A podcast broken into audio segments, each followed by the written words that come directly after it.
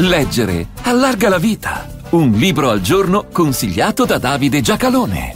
L'autore, chiudendo questo libro, si augura che riesca a far riflettere e ci riesce. Per chi, come noi, ritiene che l'esistenza e la sicurezza di Israele siano condizioni essenziali per la civiltà e la libertà, per chi ritiene che i valori dell'Occidente si difendono anche sotto le mura di Gerusalemme, queste pagine sono interessanti perché scritte da chi si spese contro le politiche israeliane, al punto da essere considerato un antisemita, ma non lo era.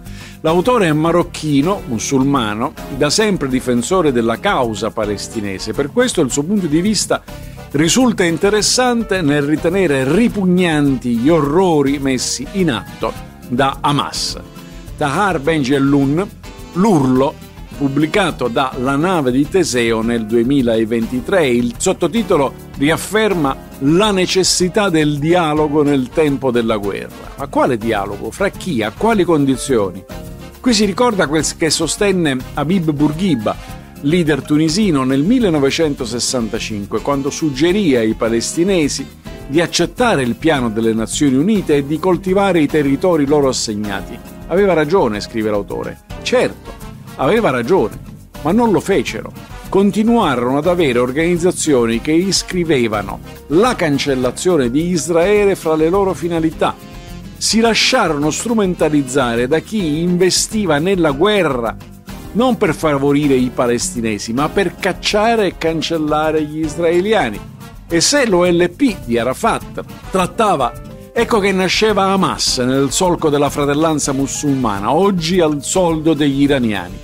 Terroristi cui non interessa nulla dei palestinesi e anzi sperano siano massacrati dagli israeliani in modo da continuare all'infinito la guerra. Allora perché gli israeliani procedono al massacro facendo il gioco del nemico? Perché l'estremismo di una parte chiama quello dell'altra e perché se in Israele esistono voci importanti della politica, della società, della cultura, che avversano l'operato del governo non altrettanto può dirsi sul lato palestinese. Scrive Cellun che toccherebbe alla comunità internazionale fermare gli uni e gli altri, ma non significa molto.